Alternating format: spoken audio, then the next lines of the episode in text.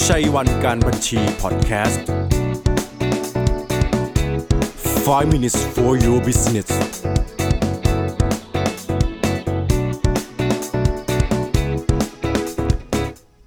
ยินดีต้อนรับเข้าสู่ 5 minutes for your business คุณอยู่กับผมวิชิตพงษ์ชัยวัน ครั้งที่แล้วเนี่ย เราพูดถึงเรื่องราวความสำเร็จของธุรกิจโอกาจูนะครับ ร้านสลัดชื่อดังที่จุดเริ่มต้นมาจาก 3 คนที่เป็นเพื่อนรักกัน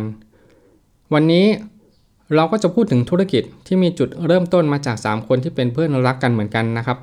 อย่างร้าน Starbucks ร้านกาแฟที่ครองใจคนทั่วโลกมาอย่างยาวนาน จุดเริ่มต้น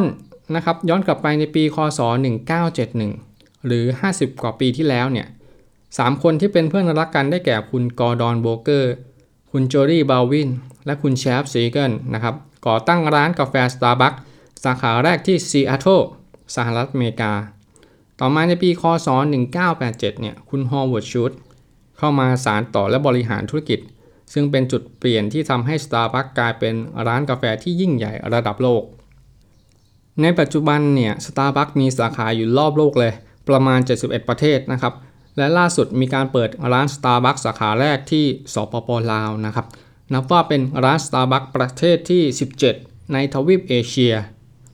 แล้ว ท่านฟังเนี่ยเคยสังเกตกันไหมครับว่า เมนูหรือผลิตภัณฑ์ส่วนใหญ่ของ Starbucks เนี่ยทำไมเป็นภาษาอิตาลี ทั้งที่ตัวเองเนี่ยเป็นแบรนด์อเมริกันนะครับ ก็เพราะว่า Starbucks เนี่ยได้รับแรงบันดาลใจในการสร้างสรรค์ผลิตภัณฑ์กาแฟต่างๆเนี่ยมาจากอิตาลีนั่นเองนะครับ ยกตัวอย่างเช่น มีการเลือกภาษาอิตาลีแทนขนาดแก้วเครื่องดื่มเล็กกลางใหญ่นะครับว่า tall grande และ venti ซึ่งขอเท้าความนิดนึงนะครับ ก่อนหน้านี้เนี่ย ขนาดของแก้ว Starbucks เนี่ยจะมีแค่ short tall และ grande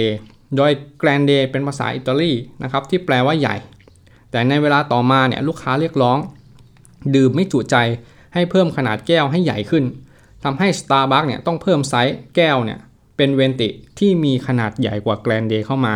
แล้วตัดขนาด short ออกจากเมนูทางร้านเลยนะครับดังนั้น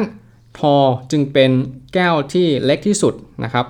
ส่วนไซส์กลางเนี่ยจะเป็นแก้ว grande นะครับ ส่วน